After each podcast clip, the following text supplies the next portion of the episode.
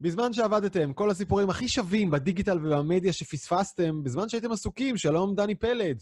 שלום דרור גלוברמן. הנה כמה מהדברים שאנחנו נדבר עליהם היום. נספר על סוכנות הנסיעות, שדווקא בימי הקורונה עשתה וואחד בוכתה. נדבר על האקזיט המדהים הישראלי החדש, מהימים האחרונים, התוכנה החדשה, האפליקציה החדשה, לא תאמינו איזה אפליקציה עשתה באז עכשיו.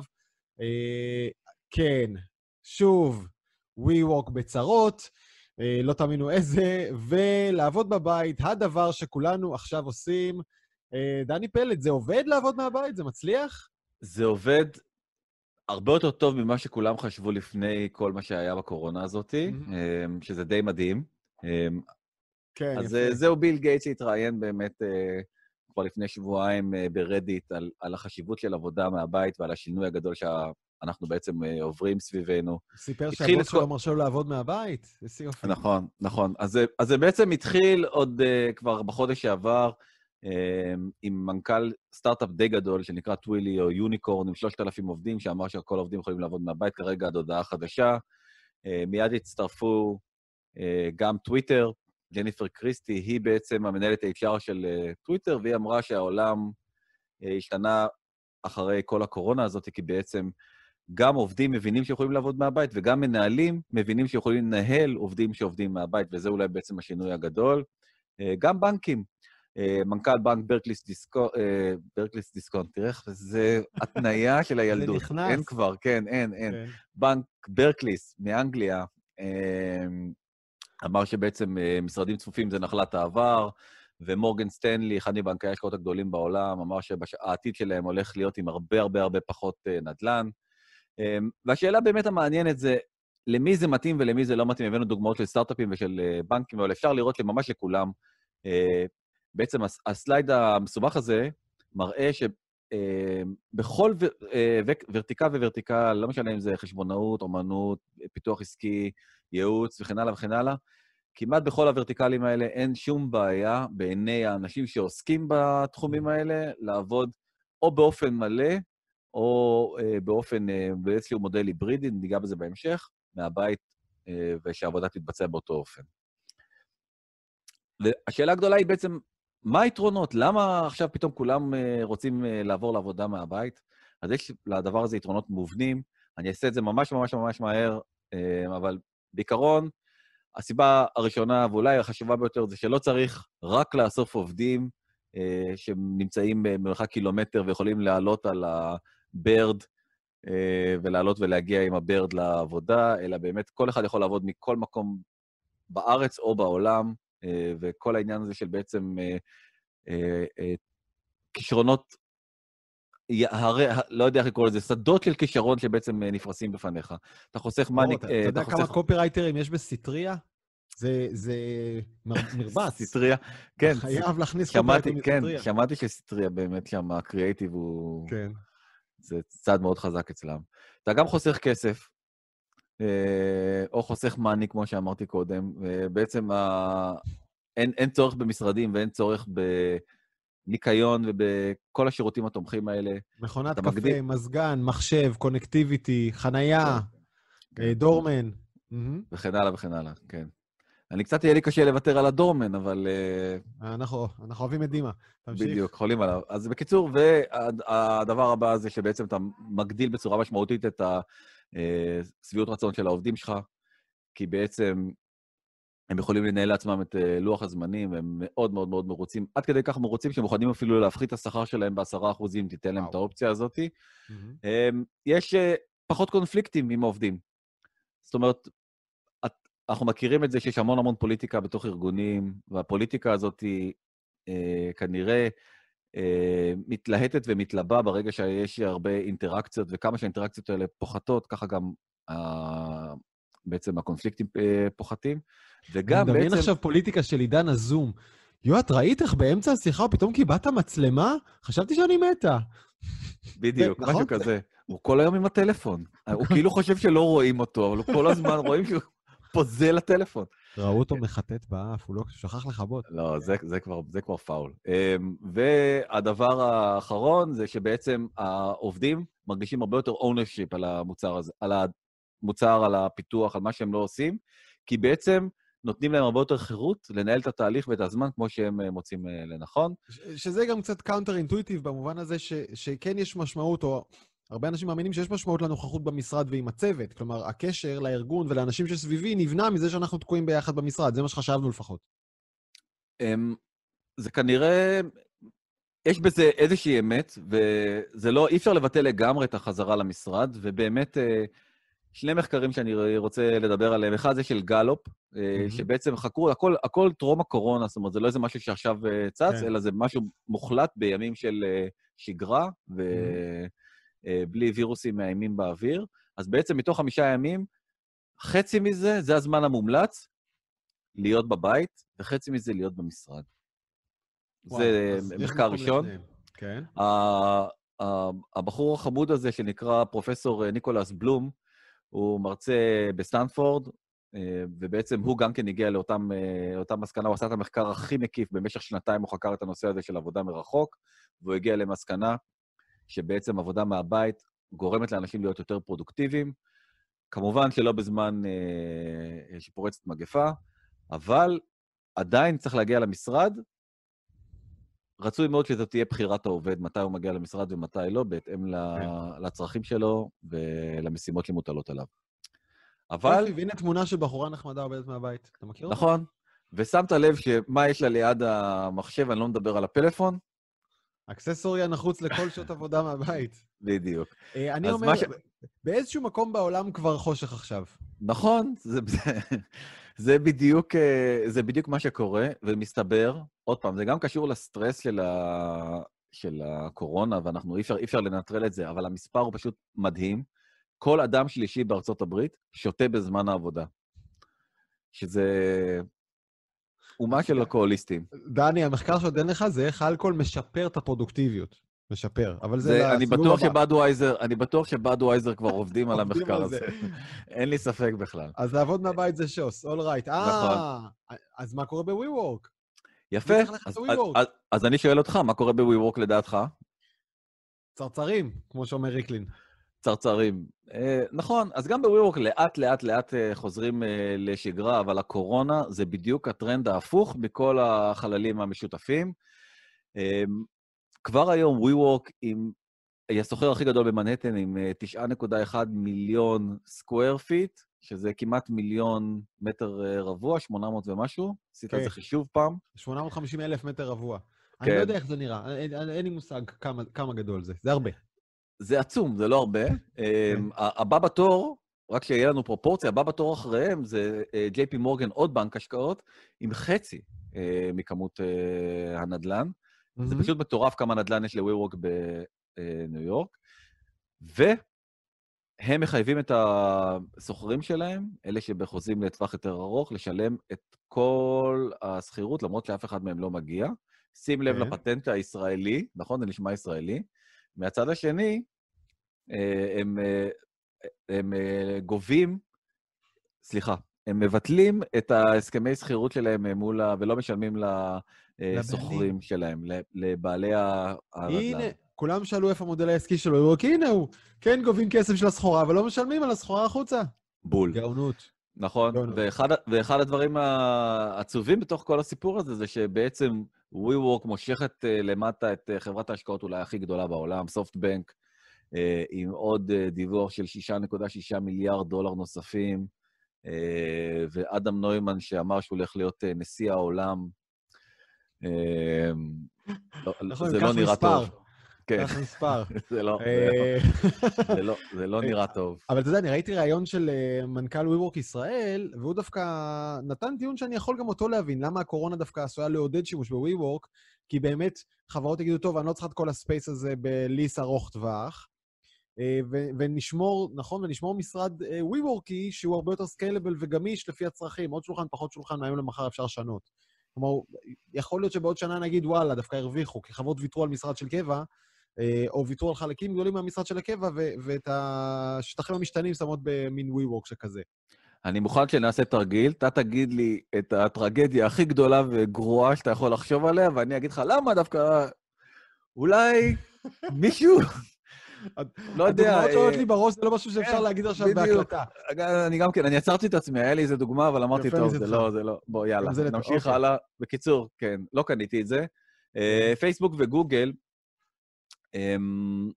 הולך להם פגז, בניגוד לכל האחרים, שזה קצת מעצבן, אבל זה המצב. או לא מעצבן, אנחנו אוהבים אותם, אבל כן. זה מבוסס פרסום, וכשהכלכלה is slowing down, גם הפרסומות slowing down. נכון, אז זהו שלא. אז ההכנסות של גוגל גדלו ב-13% ברבעון האחרון, בהשוואה לרבעון המקביל אשתקד, ככה מודדים את זה, הופה, רצי קדימה. ויוטיוב, עלייה של 33% בין הרבעון הקודם אשתקד לרבעון הנוכחי. אמנם אנחנו יכולים לראות פה שקצת יש ירידה בגידול, אבל עדיין הגידול הוא גידול מאוד מאוד מאוד מרשים. וגם פייסבוק עושה ממש ממש לא רע, ולפעם ראשונה בהיסטוריה עברה את 3 מיליארד המשתמשים, בפייסבוק, אינסטגרם ווואטסאפ. וואו. רק בפייסבוק עצמה יש להם 2.6 מיליארד משתמשים בחודש האחרון. בואו, אני הייתי בטוח שהסרט שעשיתי עליהם הקרב על המוח, אתה תראה את הגרף צולל אחרי הסרט, כאילו זהו, נשבר אני גם הייתי בטוח שלמחרת, כאילו, יכריזו בישראל על יום ללא פייסבוק. לא יודע איך זה לא קרה. באמת, זה מחדל. בקיצור, ברבעון האחרון, 17 מיליארד דולר, בהשוואה ל-15 מיליארד דולר ברבעון הקודם, מה שמביא למסקנה שבעצם הם כבר מחוסנים מהקורונה. זאת אומרת, העולם עוד לא מצא... דרך אגב, זה באמת יכול לקרות, אתה יודע, ששם במרתפים, במחשכים, עובדי פייסבוק וגוגל מחוסנים, בעוד אנחנו פה... לא, אני צוחק, אבל הם באמת מחוסנים, כי המשבר הזה, לא רק שהם לא קטנים בו, הם גדלים בו, ואפשר לראות את זה, זה ממש across the board, כל החברות, אמזון, אפל, גוגל, מייקרוסופט ופייסבוק, כולם עשו ברבעון הזה יותר טוב מאשר הם עשו ברבעון המקביל. אז רק תנסה לענות לי על השאלה הפשוטה הזאת. אמזון, אני מבין למה הם יקפצו, אנשים לא רוצים לצאת הביתה, אז גם אלה שעוד לא הזמינו באינטרנט, מזמינים באינטרנט, וזה הביזנס של אמזון. אבל למה חברות פרסום קופצות? שוב, הכלכלה יורדת. יפה, אז יש להם פתרון חדש לכל חברות הפרסום הגדולות, אתה כמובן צריך להיות ממש ענק בשביל שהדבר הזה יצליח, אתה צריך פלטפורמה, אתה לא יכול סתם להיות אתר ולפתור את העניין הזה, כאילו פאבלישר ולפתור את העניין הזה, ולדבר הזה קוראים direct response. מה זה direct response? אוקיי, רוב הפרסום שאנחנו מכירים הוא בעולמות הברנדינג, יש מותג, אנחנו רוצים לייצר מודעות למותג הזה, וחלק קטן ממנו הוא במה שנקרא direct response. זאת אומרת, אנחנו פה מה שמצייר זה פאנל השיווקי, מאוד מאוד מאוד בפשטנות, כמובן יש הרבה מאוד תתי קטגוריות בתוך הדבר הזה, ובעצם ה-direct response הזה מאפשר לאנשים ללחוץ על כפתור ולהזמין ישר את המוצר. אז הנה, זה פרסומת שאני באמת קיבלתי, פרסומת לגרעינים שחורים בזמן שאני קופה... כשאתה תגידי שקנית את זה. פחות, האמת לי לא זה, אבל... יושב רואה משחק של צפרירים חולון, נו כבר. בדיוק. אז אין כדורגל, אז פשוט בגלל זה לא קניתי, האמת שאם זה פשוט... זה מוצר עונתי, אז פשוט החלטתי לוותר עליו, אבל יש המון המון המון המון כאלה, וקונים עדיין המון, אנחנו יודעים שבעצם, כמו שאמרת, אמזון, אתה מבין למה, כי הקניות באינטרנט עולות בטירוף, ולכן... גם בעצם כל שאר האתרים מנסים כמה שיותר להגדיל את ההכנסות, והם עושים את זה באמצעות הפלטפורמות, בעיקר גוגל ופייסבוק. אז עד כאן, גוגל ופייסבוק לא עוצרים שם, הם גם רוצים לנחס לעצמם עוד... אתה זוכר את הסרט הזה? רק אני אסכם מה שאמרת. הפרסומות הברנדינג, כל הצילומי שוט אווירי יפה של מנהטן, גבר פוסע בחליפה, אווירת זה... כל זה לא קיים כרגע, אבל ההרצל מחפה על היעדרו של החלק המיתוגי הגבוה כאילו, כן? בול. הבנתי? זה כאילו הסברתי לא טוב, אחרי שאתה מצמצת את זה בשני משפטים, אני פה מזיע... אני, כתוב עליי פה פורדמיז, אתה רואה פורדמיז, זה אני. בסדר, אז הנה סרט פורדמיז, האמת לסרט מעולה, אני מאוד מאוד אהבתי אותו בפעם ב-80s, יפה בוורוד. ופה היא מגיעה לפרומפט. אתה זוכר כזה דבר? זאת עם מולי רינגולד. לא, אני לא זוכר, אני חושב עליך... אסוציאציות שלי, סליחה, אני מתקדם הלאה. זה בין יפה וורוד וצפרירים חולון, זה מסתדר לי ביחד. נכון, אנחנו כן, אנחנו... זה די מוזר שאנחנו עושים תוכנית החדשנות, באמת, שני עתיקים כמונו, אבל בואו נמשיך הלאה. אז בעצם יוטיוב ופייסבוק מבינות שהולך להיווצר ואקום, כי פרום לא יהיה השנה, ולכן הן מייצרות פרום וירטואלי עם הכוכבים הכי הכי הכי גדולים, כל אחד מעמיד ליינאפ יותר מטורף מהאחר, רגע, זה לא יהיה פרוב לכל בית ספר בארצות הברית, זה כאילו יהיה אירוע אחד וירטואלי לכל מסיימי... כן, אני מניח שהם יסדרו את זה ככה, שיהיו חדרים לכיתות ולבתי ספר ולכל מיני כאלה דברים, אני לא יודע בדיוק עדיין איך זה ייראה. ואז אופרה תהיה בתוך כאילו ריבוע כמו שאנחנו עכשיו, כזה? מאוד מרגש. כן, לא, האמת שזה יפה, כי בעצם אנחנו רואים איך הרבה מאוד דברים שלא יכולנו לדמיין אותם בצורה דיגיטלית, פתאום הופכים להיות דיגיטליים, זה די מעניין. כמה משפטים על הטלוויזיה, אז אנחנו יודעים שהצפייה פשוט מרקיעה שחקים ועולה ועולה ועולה ועולה. הבייסליין, אנחנו רואים שבתחילת מרץ הבייסליין עלה ב-15%, אחרי זה ככל שהקורונה התקדמה, בעיקר בארצות הברית, כי הסלייד הזה מדבר על ארצות הברית, זה עלה ב-38% הצפייה, לא משנה באיזה גיל, גם 18-34, גם 35-54, all across the board, אבל הפרסום יורד בצורה מאוד מאוד מאוד משמעותית. אחת הסיבות העיקריות שהפרסום יורד, זה כי עיקר המפרסמים רוצים לפרסם בנכס אולי הכי אטרקטיבי שיש לברודקסטרים בארצות הברית, וזה כדורגל. בישראל כדורגל כמעט אף פעם, אולי להוציא מונדיאלים ובאמת גמרים, גם כן לא משודר בפריים טיים, זה נישתי, אבל באמריקה זה הפריים טיים. פוטבול זה הדבר הכי נצפה באמריקה, וזה קצת בעיה. קצת חדשות משמחות, אני תכף אגיע חדשות עוד הרבה יותר משמחות, זה שהמצב הטלוויזיה הרבה יותר טוב בהשוואה למצב העיתונים, המגזינים והרדיו. נכון? שימחתי אותך עכשיו? אתה יודע, תמיד אתה יכול למצוא אותה יותר אומלל. כן. כן. הדבר הבאמת מדהים, ואולי זו החדשה הכי אופטימית לכל אנשי המדיה אי שם, בארץ ובנכר, זה שבעצם יש עלייה של שעה בצריכת המדיה שקורית עכשיו, זאת אומרת, יכולים לראות ב-2020, עלינו מ-12.5 שעות ל-13 שעות ו-35 דקות, ואומנם יש ירידה קטנה ב-2021 וב-2022, אבל זה, אנחנו ממש עדיין בפער של שעה כמעט, בהשוואה למה שצרכנו בשנה הקודמת. זאת אומרת, אנחנו, כמה שהיינו מכורים למדיה, אנחנו יכולים להיות הרבה הרבה הרבה יותר מכורים למדיה. אני מסתכל על הסלייד, קודם כל למטה כתוב שזה כולל דיגיטל, פרינט, רדיו, טיווי ואחרים, אינקלודי כל הזמן שבוזבז בכל סוג של מדיום, נכון? הכל, זה כולל הכל. נכון. אוקיי, ואני קורא למעלה, זה ימי, כמות שעות ביממה. כלומר, אני לא ידעתי בכלל שצריכת המדיה של אנשים היא רוב שעות היממה. תראה, אז דבר ראשון, יש פה שני דברים. לא רוב שעות העירות, רוב השעות. כאילו, מה נשאר לך לבן אדם? אתה ישנת 6 שעות? נשאר לך עוד 3 שעות לרוץ מהר, לאכול, להתקלח את הדק, וזהו, אתה צריך לצורך מדיה עכשיו, אדוני, סליחה, 13 שעות אתה צריך להשאיר כאן עכשיו, אין לך יותר זמן לעשות דברים. לא, א', זה באמת, כשחושבים על זה לעומק, בלי צחוק ובלי ציניות, זה מטורף כמה זמן מסכים אנחנו צורכים, זה פשוט באמת פסיכי. יש כאן עוד איזה נדבך אחד צריך לקחת בחשבון, והוא המולטיטאסקינג, זאת אומרת, אתה יושב בערב ורואה איזושהי סדרה, מה זה משעממת שאשתך פשוט מתה עליה בנטפליקס, ואתה כאילו פוזל לטלפון. הבנתי. סיבכתי אותך, לא, לא.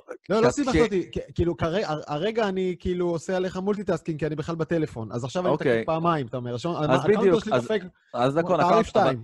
כן, אבל אני אומר הפעם, אז זה ברור שזה מוסיף כמה שעות, לא יודע, אין לי בדיוק את החישוב, אבל זה לא משנה דרמטית את העובדה שאנחנו כל היום מול מסכים. זה פסיכי לגמרי. פינה חדשה, בתוכנית חדשה, אז גם פינה חדשה. לא ידעו שלא היה את זה קודם, דני. נכון, זה כן. ובעצם אנחנו נדבר קצת על חדשנות באמת פורצת דרך, אפילו במסגרות של ימים קשים ושל קורונה ושל כל הדברים האלה. יש פה תמונה, לדעתי, מבית חולים בארץ בטוח, לדעתי משיבה, של חדשנות פה של רופאים, שבעצם ברגע שהם מכוסים מכף רגל ועד ראש, אי אפשר לדעת מי הם, נכון? אז מה שהם עשו, הם הלכו למדפסת שלהם, הדפיסו את התגים שלהם בגדול, וככה בעצם רואים מי הם. אתה מבין? אז יש לך באמצע את דוקטור כהן, טוב, יאללה, אני אעצור, ואני אדבר על חדשנות באמת מסוג אחר. הבית השלה הזה, הצימר הזה, הוא בעצם חנות ספרים, קוראים לה Wild Detectives. בלשים נועזים, פרועים, כן, בלשים בלילה. והחנות הזאת היא עבדה יפה מאוד, והיא לקהל לקוחות נאמן. איפה זה, דני? היא בדלס. דלס זה במדינת טקסס, שם לדעתי, כל מקום עם הסגן אתה נכנס, אפילו אם מוכרים בספרים. כן, בדיוק, בירכתי ארצות הברית. כן, אנשים שם באים באמת בשביל לעבוד, וכמו שאתה רואה עם הלפטופים, ולא באמת בשביל לקרוא את הספרים. זה מצטלם טוב באינסטגרם. סתם, אני צוחק, יש שם הקראות ספרים, וזה כנראה, עוד פעם, חנות כזאת כמו תולעת ספרים בתל אביב, ועוד הרבה אחרות בארץ. קטנה וחמודה, עם קהל זה, והתחילה הקורונה, ומשבר גדול, מה עושים? אסור לפתוח את החנות. אסור למכור ספרים, מה עושים? מה עושים? I don't know. את הדבר ההגיוני והמתבקש, פותחים סוכנות נסיעות, כי אם יש משהו באמת יותר גרוע מספרים, זה עכשיו לפתוח סוכנות נסיעות, אז זה מה שהם עשו. הם אמרו, אנחנו פותחים סוכנות נסיעות, כי בגלל המצב אין לנו ברירה, פרסמו את זה בפוסט בפייסבוק, אבל הם עשו סוכנות נסיעות עם טוויסט. אז בעצם כולכם יכולים להיכנס לאתר, Book a Trip. איזה שנינה, כן? Book a Trip. Book a Trip, נכון? יפה. אני אפילו לא חשבתי על זה עד עכשיו. Book a Trip. תבוא אליי מתי שאתה צריך. אוקיי, תודה. אני אבוא. אני אנצל את זה, אל תדאג. ואני הקלטתי בשבילכם לונדון, וברגע שאתה מחפש ספר על לונדון, אז אתה מוצא בעצם כל מיני יעדים מופלאים בלונדון. ברגע שאתה נכנס ליעדים האלה, אתה מגלה שזה לא באמת יעדים, אלא זה ספר שמתאר את המקום המסוים הזה בלונדון, את השכונה, את האהבה, את הפרבר, את ה-whatever, את הגינות, וכן הלאה וכן הלאה. Book the Trip, $25 ללונדון. נכון, ואז אתה בעצם מקבל את הספר. עכשיו, איך זה עבד להם? פגז. ענו יותר? 200% יותר, בהשוואה לתקופה של טרום קורונה. וזו יצירתיות פשוט יפהפייה בעיניי, ורעיון מגניב. כאילו, ברור לנו ששלושת רבעי מכל זה, זה בגלל החשיפה שהם זכו בכלי תקשורת, אני מניח, לקמפיין היצירתי. אני מאמר. וחום זה הרעיון בכלל של לקרוא ספר שקשור למקום שאליו אתה באמת נוסע, זה רעיון גדול, זה ממש, עשית זה כמה פעמים, זה מעצים את החוויה. אבל כשספר זה מה שנשאר לך, גם על זה אתה הולך. נכון. אז הנה עכשיו אני יודע, נושא קרוב ללבך וחברה שקרובה ללבך. ערן זרחוב. ושחקן שקרוב ללבך. כן, בקיצור, אז בואו נדבר קצת על האקזיט המטורף, שגם כן קרה פה בימי הקורונה, שזה גם די מדהים, כי הם לא נפגשו, הכל היה בתקשורת אלקטרונית, בלי שיחה אחת, פנים אל פנים. תשמע, אני רוצה להגיד לך דבר אחד שנורא יפה בעיניי בעסקה הזאת, שבה אינטל קנתה דרך מובילאיי את מוביט ב$900 מיליון למי שלא היה בלופ, וזה שהרי מוביט... $900 מיליון ועוד $100 מיליון, $100 מיליון לעובדים, $1 מיליארד. המאה בתוך ה-900, לא? לא, לא. לא, אוקיי. כאילו, אתה יודע, זה משנה. לא, תשמע, דפקו אותך, אחי. אוקיי. והדבר היפה, אני חושב, זה מוביט זה חברה שעובד כבר הרבה שנים, ואישית אותי היא העלתה לאוטובוס. כלומר, אני בשבילי אוטובוסים היה בלוקים, כאילו מחסומים נעים על הכביש, לא הצלחתי לפענח מתי העובר הקו שאני צריך, לא השתמש בזה אף פעם, עד שהגיע מוביט. זה העלה אותי לאוטובוס, הוציא אותי מהאוטו, והעלה אותי לאוטובוס, כי פתאום זה נהיה שימושי כמעט כמו ווייז, מאיפה לאן, הופ, וואלה, והיו לי קווים מעולים, בתל אביב יש תחבורה ציבורית טובה בסך הכל. אז עליתי ואני עולה ומשתמש גם היום. האוטובוס בשבילי בכלל זה האקסטנשן הפיזי של מוביט. כאילו מוביט זה השירות, והאוטובוס רק מממש את זה בעולם הפיזי. אבל הם אספו טונות של אינפורמציה ותובנות עמוקות על איפה נכון, מתי נכון, להעביר קווים, מאיפה לאן, איפה נכון לשים את התחנות, ואיך אנשים באמת מתנהגים במרחב העירוני. כל זה נאסף מהדאטה שלנו, תוך כדי שימוש באוטובוסים, וזה באמת מה שמובילאיי קנתה בדרכה להקים שירות מתחרה של תחבורה ציבורית אוטונומית, כלומר רובוטקסי. כלומר, השורה התחתונה של הדבר הזה תהיה, אני חושב, האם אנחנו רואים את הרגע שבו המידע שנאסף מהאוטובוסים יעזור לבנות את אמצעי תחבורה שיחליף אותם, או שיהרוג אותם. זה יקרה עוד די הרבה זמן, אבל זה יהיה סופר מגניב, והטענה של מובילאיי, הרוכשת האמיתית, זה שברבעון הראשון של 2022, זה עוד פחות משנתיים, יהיו רובוטקסיס בתל אביב, לשימושנו. אתה מאמין לזה? אני לא רק מאמין לזה, אני גם הולך לנסוע בהם. עוד לפני 2022. טוב, תיקח אותי איתך, כי אני קצת יותר סקפטי לגבי לוחות הזמנים, וגם זה מדובר באתגר אדיר, אבל ישראל באמת בלי טיפה של ציניות, הופכת למעצמת מוביליטי, תחבורה אוטונומית, סטארט-אפים מדהימים ומרהיבים, באמת, יש לנו גם את Waze, גם את מובילאיי, גם את מוביט, קמים כאן. אני חושב שאין שום תחום, פילד, שבו הפער בין מה שממציאים כאן לבין החיים היומיומיים שלנו כל כך גדול. זה פשוט לא יאמן.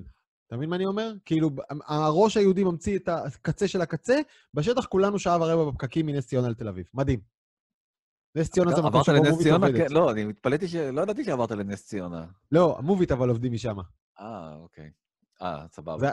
זה הסכום הכסף הכי גדול שנס ציונה ראתה אי פעם. בהיסטוריה שלה. כן. טוב, אז אתה רוצה לספר קצת חבר שלך? כן.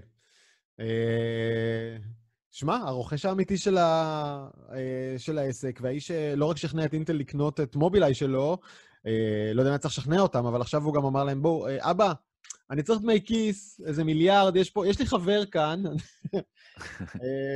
ואני חושב שהוא יצליח. זה לא משנה אם זה 22 או 23, אבל בסוף זה ייסע. וככה יראו אוטובוסים לדעתך? כן, רק בלי ה... לא יודע אם זה אינטל אינסייד או מובילאיי אינסייד, אבל בלי האפיקים הזה שכתבת, כי מובילאיי מתכוונת להפעיל את השירות בעצמה, לא דרך אגד, אסעים, דן, whatever. הם יפעילו, זה מה שהם טוענים כרגע. תקשיב. יש להם קונסורציום עם כל מוביל, פולקסווגן. אוקיי. זה קצת כמו... מזכיר לי את הביטחון שבו חברי כנסת מדברים על זה שלא... לא תהיה שביטה, לא יהיה חופש בל"ג בעומר. אני אומר לכם, לא יקרה. סבבה. מחר הילדים שלי בבית.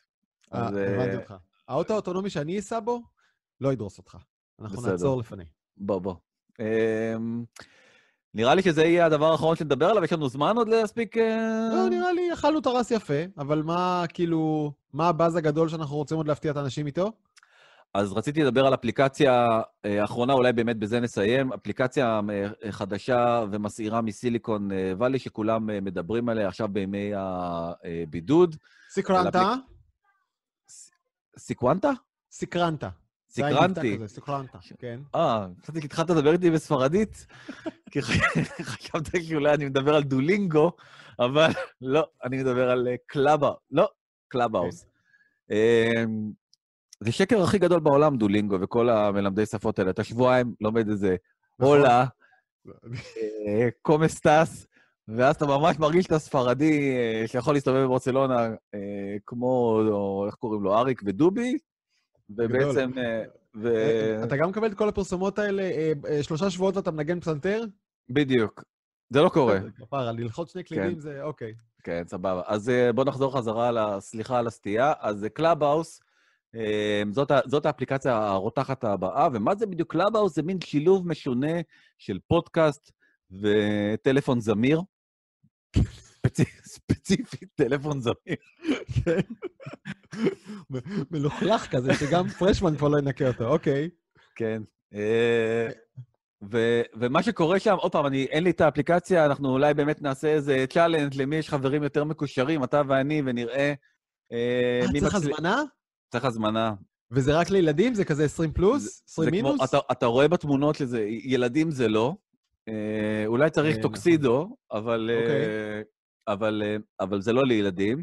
ובעצם זו אפליקציה שבה יש, היא אפליקציה נושאית, אתה נכנס לכל מיני חדרים סביב נושאים מסוימים, ואז אתה יכול או בעצם להיות משתתף פעיל בתוך שיחה, או לשמוע איזו הרצאה של איזה סטיבן, אתה רואה שהוא פודקאסטר מקצועי, מסביר על בעצם איזשהו תחום שהוא מאוד מאוד מאוד מבין בו, ואנשים יכולים לשאול שאלות, ו... תרף אותי לחדר חדרי המין של ירבועים, דני. אני פחות. אני לא... אז רק סאונד, אין וידאו. רק סאונד, רק חברים. זאת אומרת, אתה צריך להיות... אתה יכול להיכנס חדרים רק עם חברים שלך. אוקיי. אני לא בדיוק עד הסוף יודע איך זה עובד, זה כל רק מה שקראתי, אבל זה רעיון מאוד מאוד מאוד מאוד יפה. מה יפה? שיחת ועידה, בן אדם. היה את זה ב-90s. היית מתקשר לחבר בטלפון זמיר, ואז עושה כוכבית משהו ומצרף עוד אחד. שיחת ועידה. נכון, אבל אתה חשוב שאתה... זה בעיניי כאילו לקחת את הוואטסאפ, הקבוצתי של הכיתה, או של החברים, או של החבר'ה, או מה שזה לא יהיה, ובעצם לקחת אותו עוד שלב אחד קדימה, ובעצם להפוך אותו לאיזשהו... משהו ריל טיימי כזה. זאת אומרת, אתה יכול... מלא חדרים, מלא קבוצות, אתה לא צריך להיות מחויב לחדר מסוים. בטלפון יש משהו מאוד מאוד ליניארי, זאת אומרת, אם מישהו על הקו, אז אתה איתו על הקו. כן. אתה לא יכול, זה קצת כמו ההבדל בין VOD לטלוויזיית ברודקאסט. אבל אנחנו מאוד אוהבים ברודקאסט, כן? אנחנו... מאוד. מאוד. נקסט, כאילו, זה החיים. ה-must go שלך. תשמע, אני חושב שיש משהו נורא יפה באפליקציות ויראליות, בפרט של אנשים צעירים, למרות שכאן זה לא המקרה, אבל... באפליקציות ויראליות, שבשנייה הראשונה אתה תמה ואתה אומר איך יכול להיות שזה עובד, ובעוד שבועיים ניפגש כאן ונסביר איך ההצלחה הגדולה הייתה ברורה מאליה, נכון? אז אני רק רוצה להגיד שאני... אז אני עכשיו אמרתי שזה חייב להצליח, ואם זה יהיה כישלון, אני מבטיח לא לדבר על זה. אני מבטיח שאני לא אתן לך to get away. דני פלד, היה תענוג גדול. גם לי, תודה רבה. ואנחנו נשוב וניפגש כאן עוד. ביי ביי. יאללה, ביי ביי.